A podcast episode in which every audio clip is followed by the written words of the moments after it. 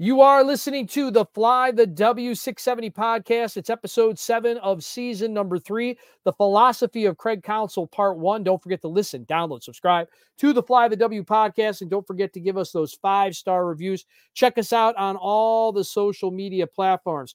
All right, Crawly, not a ton of moves happening, but uh, somebody associated with Craig Counsell has uh, signed up to uh, throw in the American League for some big dollars.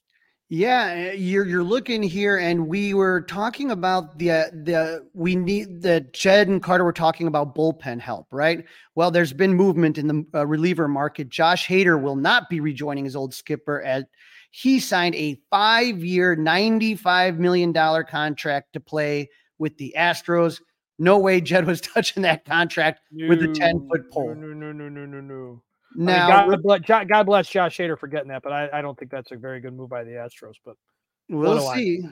Reliever Robert Stephenson signed a three-year, $33 million contract with the Angels, and the White Sox signed reliever John Brebbia to a one-year, $5.5 million deal. Let's see. You know, that's just one of those taking a flyer ones.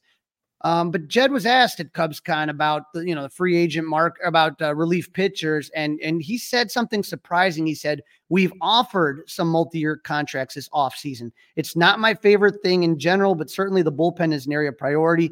It's a hard area. You look at teams that have built through multi-year deals that have struggled, and you look at some teams that have built through smart targeted transactions that have had a lot of success.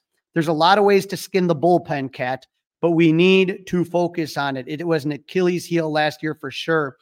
And and so I was surprised that they were offering those multi-year contracts. If you look, if you were reading in the Athletic, Sahadev Sharma wrote that you know Phil Maton, David Robertson, who the Cubs had a couple of years ago, and Ryne Stanek are relievers that kind of interest Jed. But you know, it, it's we're uh, you know 30 days till the less than 30 days before the first spring training game. It's it's you got to start making those moves, and you assume it's going to be relatively quickly. Relatively soon, if you're going to do something. Now, Dustin, I don't know if you saw this on Twitter, but uh, Cespedes BBQ, he's a guy that you know it's, it's it's an account that's pretty big. Look at this, Dustin. MLB uh, top free agents, top 50 unsigned last year at this time, roughly 118, 2023, there was only three Andrew Chafin, Michael Wacha, and Jurickson Profar. That was it. Yeah, just, and those are just and those are just guys. You know, those are just guys. And roughly, we're talking about the same in the same time period. One year later, 118, 24, Bellinger, Snell, Montgomery, Matt Chapman, Hader just got signed. Soler, JD Martinez, Hoskins, Clevinger, Aroldis Chapman, Lorenzen, Rosario, Merrifield, Justin Turner, uh, Brandon Belt. I mean, Tim Anderson. I mean, he had a bad year. Nobody wants to take a flyer on Tim Anderson. Yeah, I, I mean, uh, you have not heard a word about that guy. I mean, I haven't heard a syllable. I mean, is this collusion? Are the I mean, are the owners just trying to keep everybody down? Is that what's going on? Is that what they're going to claim? I, it is bizarre. It, it, it, definitely is bizarre. Like you're telling me that you don't have a, you're not going to take a flyer on a guy that was like a, a perennial 300 hitter. I mean, yeah, I, am very, on. I'm very, very surprised by that. I am very, very surprised by that. But it's more surprising, Crawly. It's this White Sox news. Since we mentioned the White Sox on the Cubs Fly the W podcast, this uh, area in the South Loop known as the 78 could be the future home of the Chicago White Sox. I thought it was interesting, Dustin, because if you remember when the Ricketts were going to do the renovations at Wrigley, the 1060 project, which by the way turned out just absolutely stunning, phenomenal, love it to death. But the first thing they did is they did ask the city for financial help to build the stadium. And the city said no. And so the Cubs then came back and countered and said, okay, well, how about a you you suspend the 12% amusement tax? So if people don't know, there's a city tax and that you pay on each Cub tickets 12%. And they said, okay, well, why don't we just keep that 12% from the tickets we're selling and we'll use that to help rebuild the stadium? And the city said, no.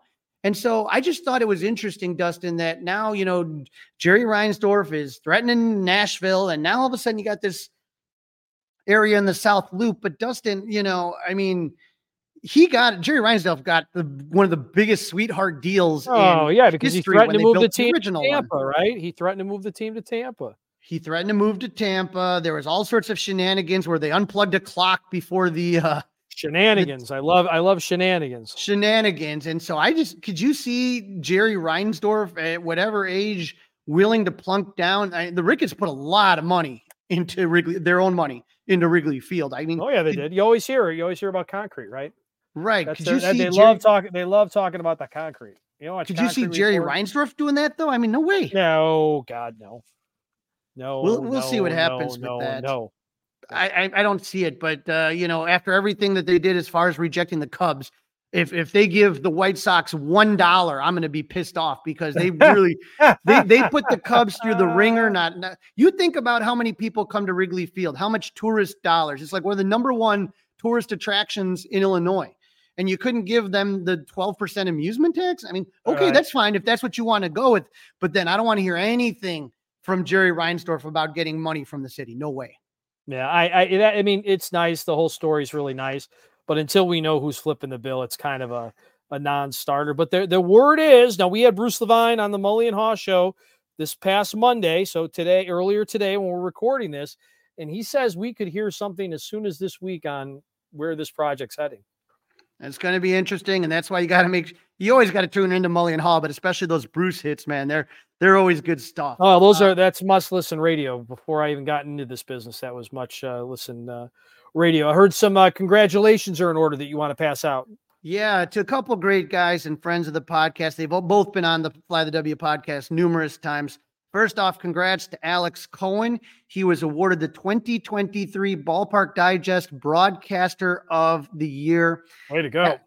Alex does just such a fantastic job. He actually did some spring training games for the score um, last spring. And so he is just a, a, super talented guy. I've gotten to sit in the broadcast booth with him in, in, in Iowa and Des Moines.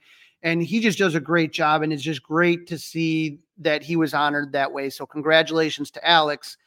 Um, second, to my friend Stuart McVicker, the founder of Club 400, he was awarded the Ron Santo Inspiration Award from the Pitch and Hit Club of Chicago last Very weekend. Cool. Very cool. So, um, just, just you know, Stuart is eight hundred thousand dollars raised from a basement so far, and and we're not slowing down anytime soon. But just to, to you know, nobody does nobody does that charity work just to get honors and accolades. But it's nice to be recognized, and there's not a guy that deserves it more than Stuart McVicker.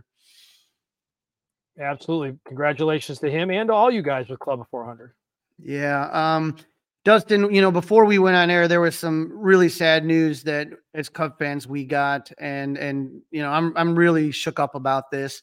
Uh, I think all Cub fans are right now. Ryne Sandberg on his Instagram, he wrote to my Cubs, to my Chicago Cubs, National Baseball Hall of Fame, extended baseball family, the city of Chicago, and all my loyal fans.